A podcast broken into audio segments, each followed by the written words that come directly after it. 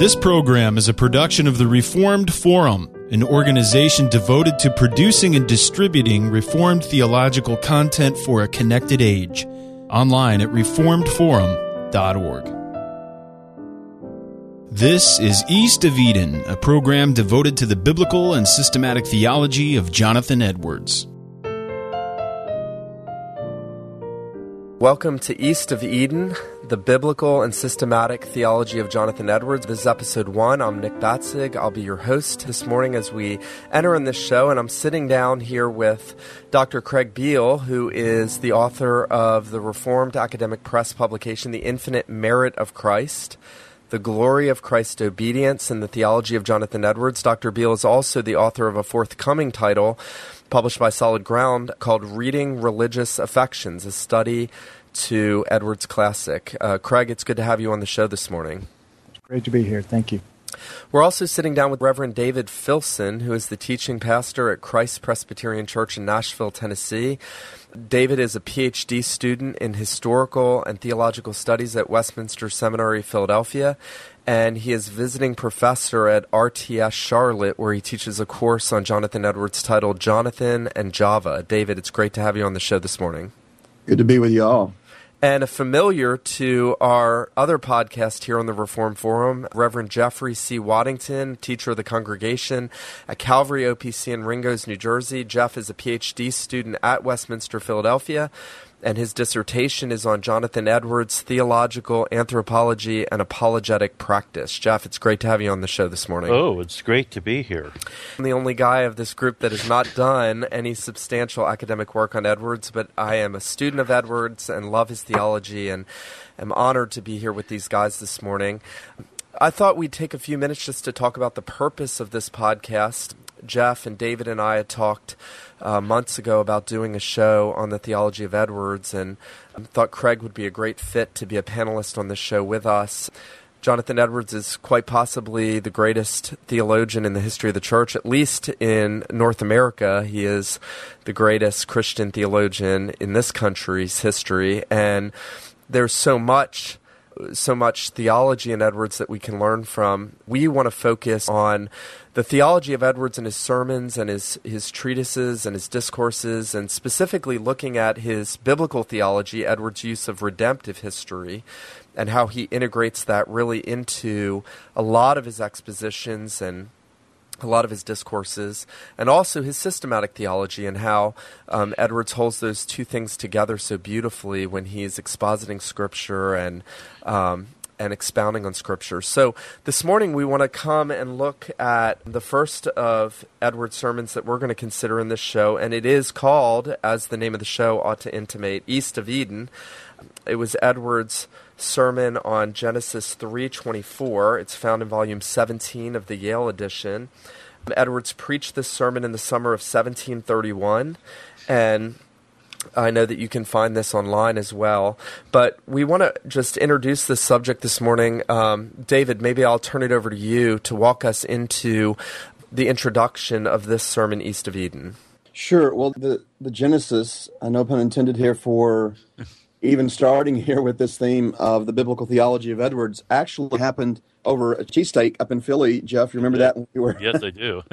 when we met, and um, I had written uh, a paper on Jonathan Edwards' um, redemptive historical hermeneutic and had done that for a course uh, at Westminster and then had presented it at ETS. And uh, Jeff was kind enough to give it a look and thought maybe there was some some things we could do here. And then the idea of the podcast came up.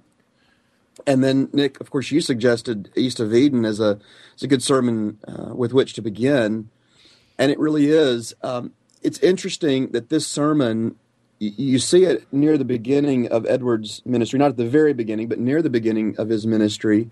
Uh, later in his ministry, of course, once he is about to be called to the College of New Jersey presidency, he talks about uh, his desire to expand and work on his um, history of the work of redemption, which you would, you know, obviously recognize as a redemptive historical uh, piece of, of work. But this sermon from 1731 uh, shows all those you know marks all of those uh, signposts of, a, of an RH hermeneutic. Right. Um, And, and it's Absolutely. interesting. One of the things that, if you look in the Yale edition, volume 17, uh, Mark Valeri's editorial introduction, um, he draws a connection between the East of Eden sermon, uh, at least thematically, with some of the themes in God glorified and man's dependence. And it's interesting that uh, while we know East of Eden was preached in the summer of 31, uh, we know more specifically that God glorified was preached on July 8th of 1731. And so, you know, it's kind of obvious why there would be some some thematic similarities between those two sermons because they are preached probably within within weeks of one another.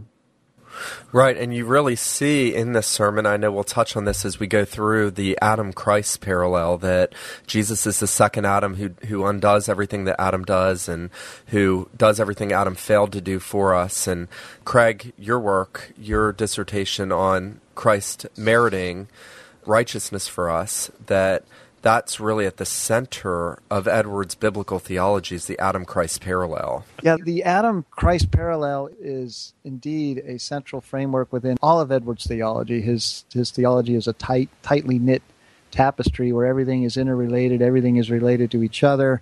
You can't mess with one aspect of his theology without without affecting the greater scope of his theology and everything rooted in Edwards' theology back to the intra Trinitarian relationships of the Father, Son, and the Holy Spirit, reflected outwardly the Trinity ad extra in the redemptive work of Christ to display God's glory, His excellence, and that is done in and through the person and redeeming work of Christ in accomplishing what Adam was unable to accomplish in his trial in the garden, which was the trial of obedience to honor God's justice, honor God's authority, uh, Adam failed in that, and by God's gracious design, the Father's design, by the uh, voluntary acquiescence of the Son, out of love for the elect to whom were given to Christ by the Father as a bride, Christ willingly undertook to do what Adam was unable to do in in accomplishing redemption. So he would he would fulfill the righteous requirements of God's justice both in the positive requirement of perfect obedience and subsequent to Adam's fall in taking care of the negative requirement of satisfying the infinite debt and paying the infinite penalty for our sin. So it's very, very central, uh, the Adam Christ framework, because it reflects all the way back to God's point and purpose in creating the universe, in bringing Christ into the world, and ultimately in the culmination of all things where we rejoice in viewing God's excellence forever as it was displayed primarily uh, in and through the person and redeeming work of Christ. And what I found interesting about this sermon in particular is that Edwards does kind of run the span in the history of redemption from Adam to Christ and the benefits of Christ, almost bookends of the Bible, Genesis to Revelation. Yeah. He'll end up talking about the tree of life and Christ opening the way to the tree of life and us having access to the tree of life based on the the conditioned obedience of Jesus, that he fulfilled the conditions for us, and now we have free access. And as he starts in this sermon, Edwards really focuses on the awful effects of Adam's sin and the nature of what was going on in the garden, what Adam gave up, what was going on even psychologically. And Edwards opens this sermon by saying, This chapter is the most sorrowful and melancholy chapter that we have in the whole Bible, speaking of Genesis 3. And it's really masterful if you think about that, that he is. He is so fixated on what Adam forfeited and what happened, and that that complete 180 from what the world had been at creation he goes through here and talks about in the second paragraph he says our first parents were not contented with the honor and happiness that they as mere man had. They had a mind to be like god. And satan promised them knowing good and evil they knew what good was before the fall but they did not know what evil was. Interesting there and i'd love to hear your thoughts jeff or, or david about this but he really goes he really expounds what was happening with the tree of the knowledge of good and right. evil and Adam's experience. Uh, just a couple of things that you might we might want to note is there are two things that that man lost, right? According to Edwards here, Uh, and I find this fascinating. Two things he lost. One is the goodness and the happiness and the holiness that was pre- that they possessed in the garden, but they also lost the promised confirmation in righteousness that would have been theirs had Adam been obedient to God. Uh, and and so, uh, and that's interesting for many reasons. But one is, it's Vos who is credited with the expression eschatology precedes soteriology. You're familiar with that expression? Mm-hmm. Okay, that that's that's credited usually to Geerhardus Vos, but we have it right here in Jonathan Edwards' sermon, which predates Vos by 200 years. Yeah, Jeff is actually the it's uh, that statement can be found on Vos's The Pauline Eschatology on That's page right. 325. Very good. Eschatology antedates redemption, and this sermon is a is a, a fine example of eschatology dating uh, redemption. And um, the thing that I'm you know really taken by, and this I think touches on some of what you were saying, uh, Craig, with regard to the justice of God. This is a very tightly woven sermon uh, from the very beginning, almost I mean, sort of a literary masterpiece if you read it carefully. Uh, all the way, Nick, from you know the way you brought out uh, that this is the you know the gloomiest chapter, uh, the most sorrowful, melancholy chapter that we have in the whole Bible. He doesn't just say that and let that go. A few pages later, he shows why it's such a melancholy chapter and shows how the fall wreaks epistemological, ecological, and, and ethical havoc. You know, there, there's that sort of three pronged implication of the fall for epistemology, ecology, and, and ethics, and so that's why it's such a gloomy, a gloomy thing. And, and Jeff, as you're saying, what man has lost, but all of that is setting us up for how Christ is going to uh, eschatologically restore all of those things that have been lost. And to me, probably the thing that makes this so tightly woven and interesting from a literary standpoint is uh, obviously the imagery of the tree of life, and he takes that all throughout, and how Christ is restoring us to that, and ultimately is the fulfillment of the tree of life. But particularly, Craig, as you mentioned, the justice of God, and he, uses the imagery of the flaming sword Right. uh, as that symbol of, of God's justice, and he he emphasizes over and again that that flaming sword is swinging every which way, so as to prevent man from any which way he might, in his own righteousness, seek to re-enter. And he's almost setting us. Well, he's not almost. He is setting us up at the beginning for this sort of um, redemptive historical payoff at the end of the sermon Right. with that sword imagery, which is the justice of God, to show how Jesus took that sword upon himself. Right. You know, it's just a just a model, I think, of RH preaching. Yeah, unless somebody say, "Well, that's fanciful." Um, you know, the Bible doesn't ever say that. Well, it does say that in Zechariah. It says, "Awake, O sword, against my shepherd, against the one who is my companion." And there's a great old Baptist hymn called, "O Christ, what burdens bowed thy head?" And there's a verse in there: "Jehovah bade his sword awake, O Christ, it woke against thee." And the verse ends by saying, Now sleeps that sword for me, that he goes through the flaming sword, that that is the prophetic step stepping stone from Eden through Zechariah to what happens at Calvary. And so Edwards is really tying together the whole biblical uh, story, even with that imagery, like you're saying, Dave, from the beginning in, in Genesis 2 and 3, really. Mm-hmm. The uh, the as David has already said, the sermon, uh, and this is true in much of what Edwards uh, preached and what he wrote. Uh, there's an aesthetic beauty uh, in the sermon. Uh, I don't think uh, we, you know, we can say that it's too tightly wound, but it, it's beautifully done, and it does it does require a, a, a broad and deep familiarity with the the scriptures. Mhm.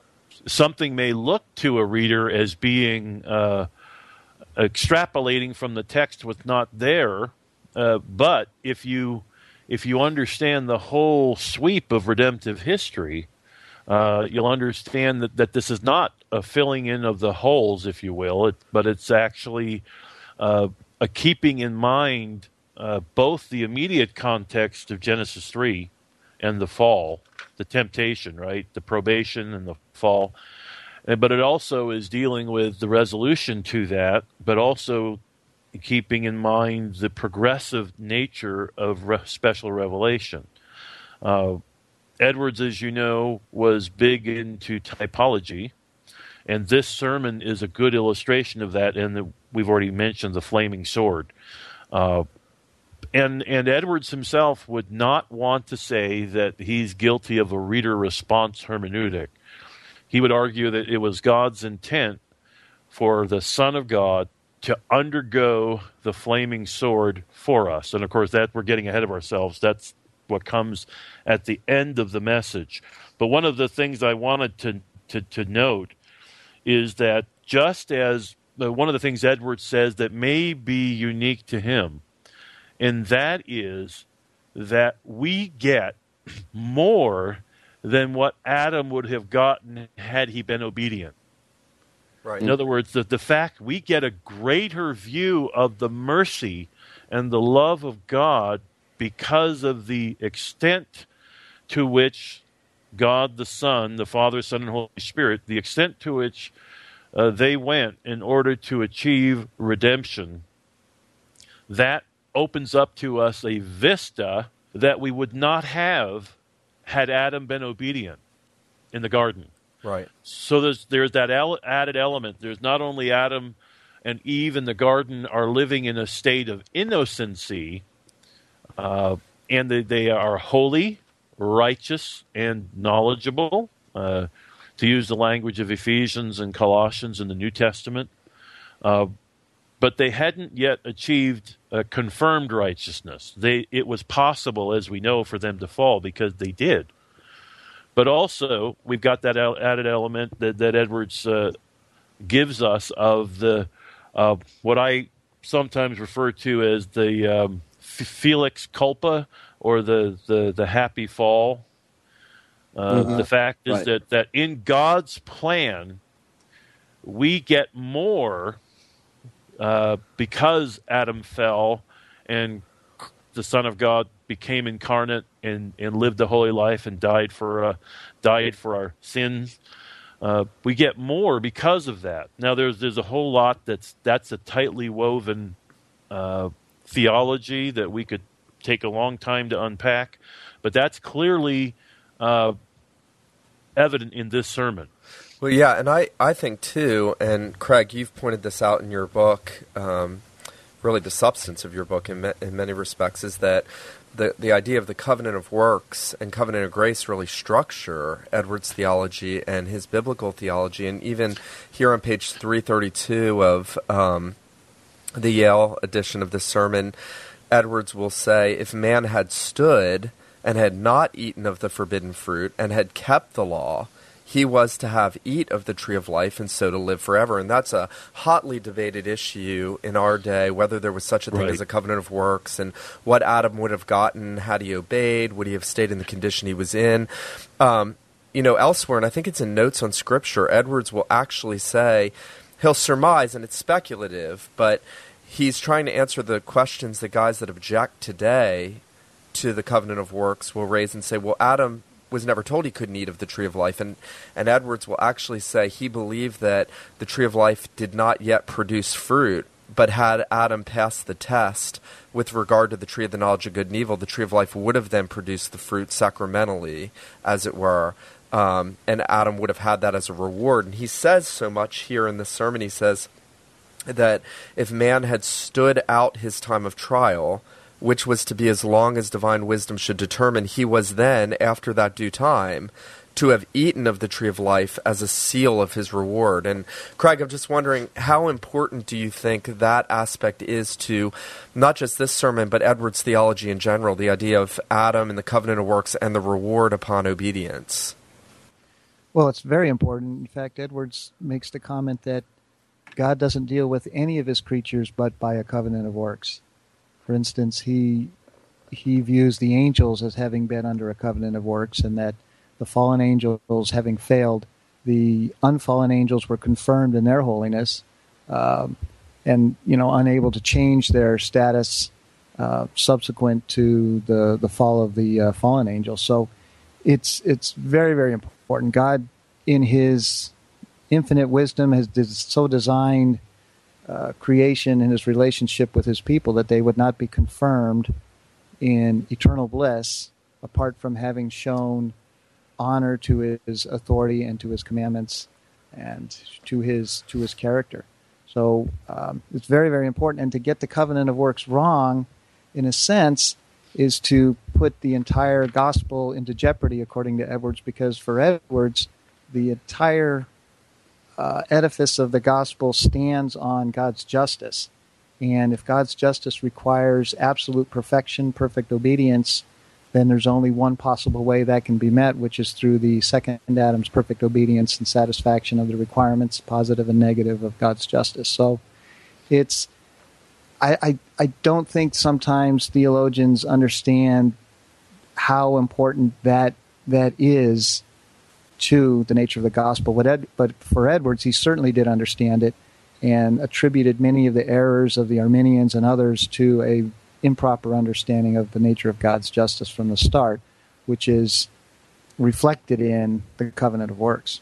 Two key covenant of works, uh, you know, references in Edwards to back up what Craig is saying. And I mean, there are many, obviously, uh, throughout sermons and treatises and whatnot. But you know, so often we overlook miscellanies. Um, you know, sometimes because we just don't have access to them. You know, for folks maybe who have um, access to the Hickman edition, there are miscellanies in there, but maybe they don't have access to the fuller uh, collection of miscellanies that are in the Yale uh, edition of the works of Edwards. Uh, but two key miscellanies on the covenant of works that, that prove beyond a shadow of a doubt Edwards held to that is Miscellany 30, which is in the uh, Yale edition, volume 13, page 217. It's a little lengthier, so I won't take time to read it. But uh, also Miscellany 367 in Yale 13, 438, where he couldn't be clearer than this. Uh, Edward says, For Christ only fulfilled the covenant of works for us and performed that obedience which Christ should have, or which Adam should have performed. Right. That's yeah, quite and, clear. yeah, yeah, and to add to that, undergirding even Edward's view of the covenant of works which is that relationship with his creatures whereby they, you know, they obey and they, they give honor to his justice, is what Edwards calls the uh, unchanging rule of righteousness, which is, um, which is in effect always and forever, which is that all all creatures owe God perfection at all times. So even if the covenant of works being um, you know, Adam Adam failed, Christ fulfilled it. Um, even if the terms have been the, the, the, requirement of God's unchanging rule of righteousness hasn't been changed, even if the terms of the covenant of works are different, given the fact that Adam was unable to meet those terms, the unchanging rule of righteousness doesn't go away because it's reflective of God's God's character itself. Therefore, in effect, the the re- the requirements of the covenant of works never go away. Right. Even though the fact that it could never be met by a human being who's fallen um, may have changed our relationship to it, the requirements behind it never change because it's that, rooted in God's character. Right, and that's why I think it was John Gerstner who said, "The covenant of grace is a covenant of grace for us because it was a covenant of works for Christ." Mm-hmm. Uh, it's because that Christ fulfills the covenant of works, obeys it, and, and that uh, we are able to, by God's grace, uh, be saved. Now, Dave, the the body of this sermon, interestingly, is really focused on um, man's misery, the curse, really i think you mentioned this earlier it's really focused on what adam lost. I think that's the first doctrine of the sermon when man fell god drove him away from all his former blessedness. And then um, when we fell we've so incurred god's displeasure that there's no hope of our ever attaining obtaining eternal life um, in that way that it was to be obtained um, in that condition with adam. And reading the sermon edwards is trying to make you feel how miserable the fall is. That it's not just a paragraph or two, it's page after page after page of Edwards talking about what all was lost and the miserable condition of man. Do you want to talk just a little bit about that and why that, again, elaborate on why that's important? Well, I think it's important, obviously, uh, theologically, because you know when we speak of the fall of man, we can become rather glib with that. And Edwards is wanting to sort of pull the curtain back and force us to take a good hard look at the fall. And he does this, I think, very artfully, uh, very effectively uh, in in his description. Again, as I said earlier, I think he's showing not just uh, epistemological implications of the fall, but uh, ecological, you know, implications. He's he's wanting to look at the cosmological implications of of the fall uh, of man on on the earth and on you know even the atmosphere. You know, he he talks about how prior to the fall there there were no uh, noxious odors and that sort of thing in the uh, in the atmosphere. But then ethical implications as as well. And I think he's doing this near the middle of the um, of the sermon again because of what he's doing to set us up for how Christ restores all of those things. But he's also doing it not just to show the depth of and and, and the um, despair of the fall, but he's doing it to contrast it with the infinite holiness of God. Uh, he's painting this picture of the fall and the implications of sin uh, as dark as they are because he's wanting to make the point that because God is infinitely holy, uh, he has an infinite abhorrence of sin. Um, and, and because of that, that relationship uh, that once existed between God and man can exist now uh, because of because of the fall, and the fact that that the anger of God is the anger uh, of an of an enemy with an enemy, and the anger of a, of a righteous judge, as as he says. So it's all to um, to serve both the purpose of showing the sinfulness of sin and really the the holiness of God and the juxtaposition that only Christ can can span. And you really see Edwards, uh, in the words of Piper, his God-centeredness. You know, his his picture of an infinite God here on page three forty one. When talking about God's anger, he says, "God's anger towards man after the fall was the resentment of an affronted infinite majesty. That this God is not some."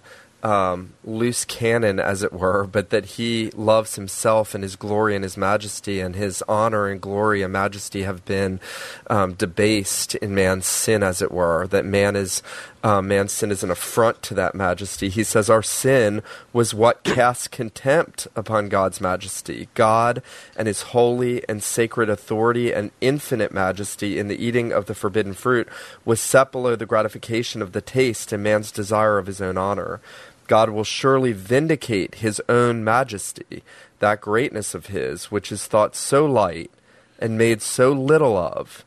God will show to be great in the punishment of such contempt. And that's that seems to me to be just a enormous um, element in all of Edwards' theology, not just this sermon.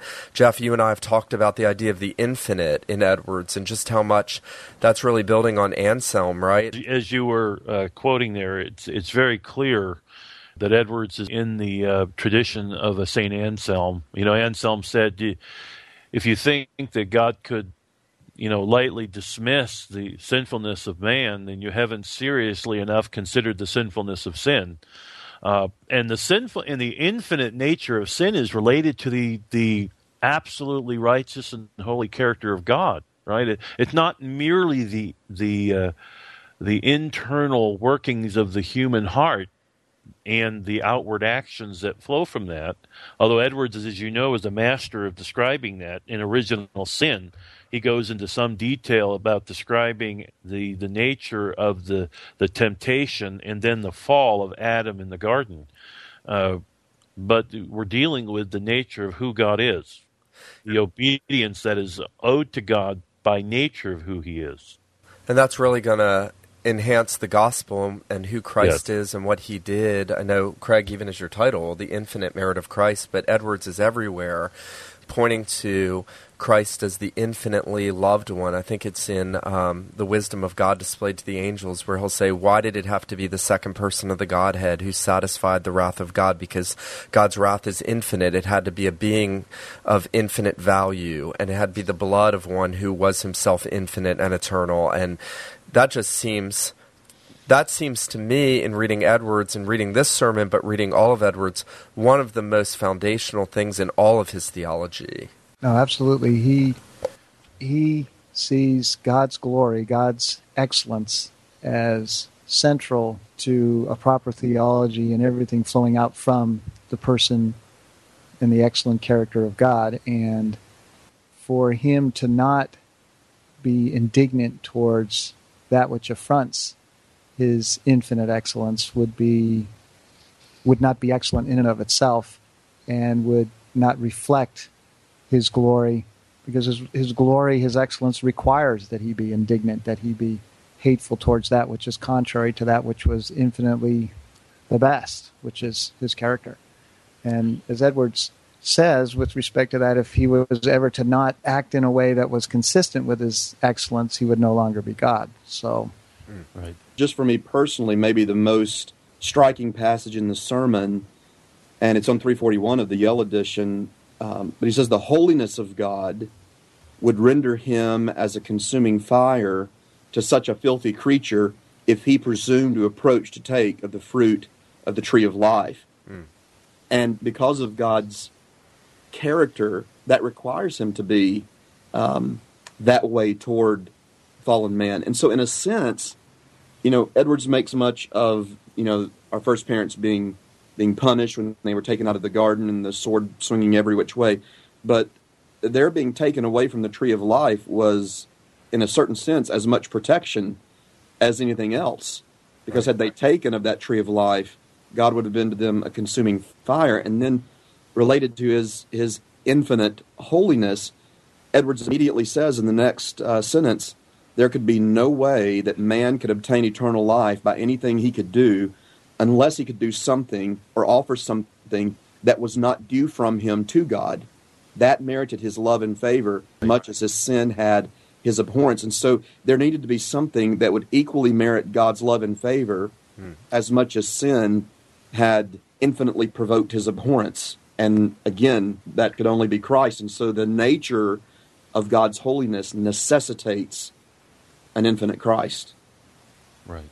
Anselm talked about uh, this is my language, but Anselm talked about the double bind. Right. There is the fact that by nature we as creatures, and Adam especially so, owed to God perfect, absolute. Uh, the use of the Westminster Standards talks about the language of the Westminster Standard talks about personal, perpetual, and perfect obedience. That requirement, which is related to the unchanging rule of righteousness, never goes away. But now you have the defect, right? You not only have the this standing expectation of, of perfect obedience, but you also now have the fact that man uh, is in a deficit situation. Mhm, Right. Uh, and again, this is all related to God's holy character. And of course, this uh, prepares the way or sets us up for an understanding of Christ's person and work. So there's a there's a, a, a coherence to, to the teaching of God's word that we sometimes miss in all the detail. I find it interesting in the sermon that as Edwards kind of moves out of that doctrinal section where he's really explaining the inner workings of Adam and the covenant of works, the curse, the fall, the loss of blessedness, God's justice, God's anger, God's righteous response, and even as you said, Dave, his protecting man from his own wrath by not letting him try to take of the tree of life. It's mm-hmm. not until he comes to the application of the sermon that he really brings the gospel in. And mm-hmm. the application is almost a recapitulation of the sermon of what he's just said in the doctrinal section leading up to the gospel. And it's really not until almost a quarter of the way through the application that he says the gospel doesn't merely offer to us such an opportunity as Adam had before the fall. We have the same offer here made to us as Adam would have had after he should have finished his obedience. But then he basically goes on to say, But now Christ has fulfilled that obedience for us, has made way to the tree of life. He says, Christ himself now stands instead of that tree of life that grew in the midst of the Garden of Eden. It's Christ that is meant by the tree of life that grows in the midst of the paradise of God, Revelation 2 7. And we are immediately invited and called to Christ to eat of the fruit of this tree without any sort of terms. Now, clearly, Edwards is going to believe there's evangelical conditions, faith and hmm. repentance, but he's talking about legally. There are no terms, but only to come and take and eat. And it's, it's really a very evangelistic sermon in that way that he is, he is calling men in, in now setting forth what, what Christ has accomplished. He is calling them to come and take and to eat of the tree, to show them that the way to paradise is open. It's beautiful. Um, the way that he does that. Um, and then he talks about the blessings of the gospel. Uh, he says, forth the tidings of the gospel are very joyful because the eternal blessedness itself that is offered is in many respects greater than, than what was offered in the first covenant. And they're going back to what we've already said that he then contrasts the the greatness of the blessings we have in Christ with what we lost in Adam, and even with what Adam would have gotten on his own, how much even better to have Christ fulfilling those things. Thoughts on that?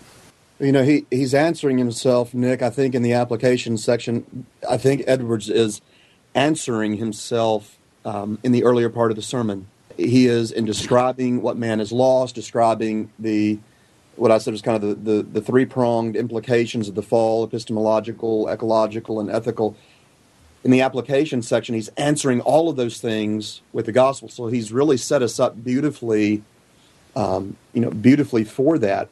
And one of the things, and we've, you know, brought this up a time or two, and Jeff, uh, you know, expounded on it, was really how much better an Adam and how much richer an Adam the second Adam is for us than the first Adam would have been or, or could have been.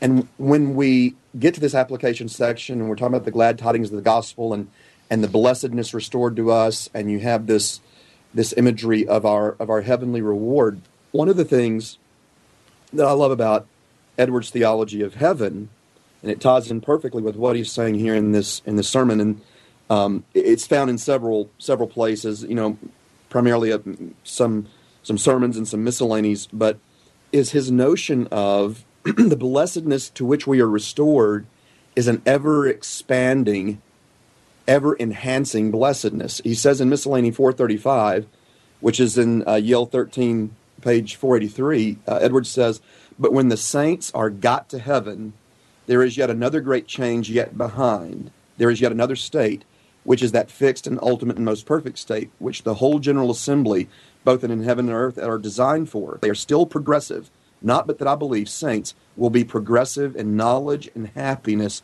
to all eternity. Mm.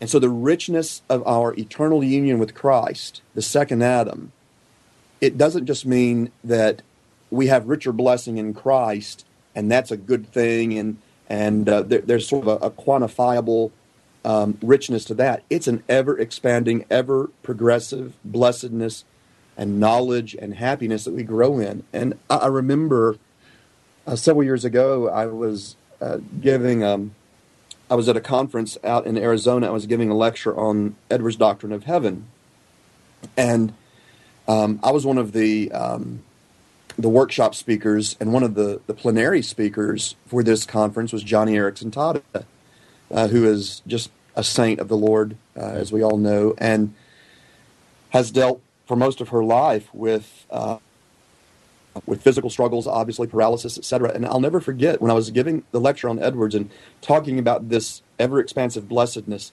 She had uh, motored herself into the room, and I talked about this, and I'll never forget her just throwing her head back, and with what movement she could manage, she just said, "Oh, David, tell me it's true. Tell me it's true." Uh-huh. Mm. And so, you know, she longs for that, right? but it, but it's held out to all of us this notion of ever expanding growth and blessedness and happiness because sin is taken away, uh, the breach in relationship with God is taken away, and we are in union with this uh, ultra rich second Adam. It's interesting to me, just as we come to the close of looking at this sermon, how Edwards does spend a good portion of time talking about those very things and and wanting to stir the hearts of men to desire the access to the tree of life that we have in Jesus and to desire the eternal life that he has merited for us. But he ends actually on a note where he actually focuses on why men won't come to Christ. He says, Men are exceedingly apt to seek eternal life through their own righteousness. And he'll expound on this idea of men are, are by nature, because they're in Adam, and because of the fall, and because of their own corrupt nature, and because of them wanting to put themselves under the covenant of works, they're apt to try to enter back to the tree of life, as it were, in their own strength. At one point, he says, A being saved by another's righteousness is a thing that men naturally can have no conception of the propriety of. They are ignorant of God's righteousness, can't see how they can be saved any other way. They have no faith. They haven't been taught by the Spirit of God. They think right in thinking that it must be by righteousness, and they, being not enlightened, can't see any other righteousness but their own. And he, he really ends the sermon not on this high point of the gospel, which uh, this, this sermon in particular has some amazing gospel climaxes, but he ends it by saying, a consideration of the doctrine will teach us how vain all such attempts are. Let those, therefore, that are going about to seek the fruit of the tree of life consider that if they continue so to do, they will never be able to attain it.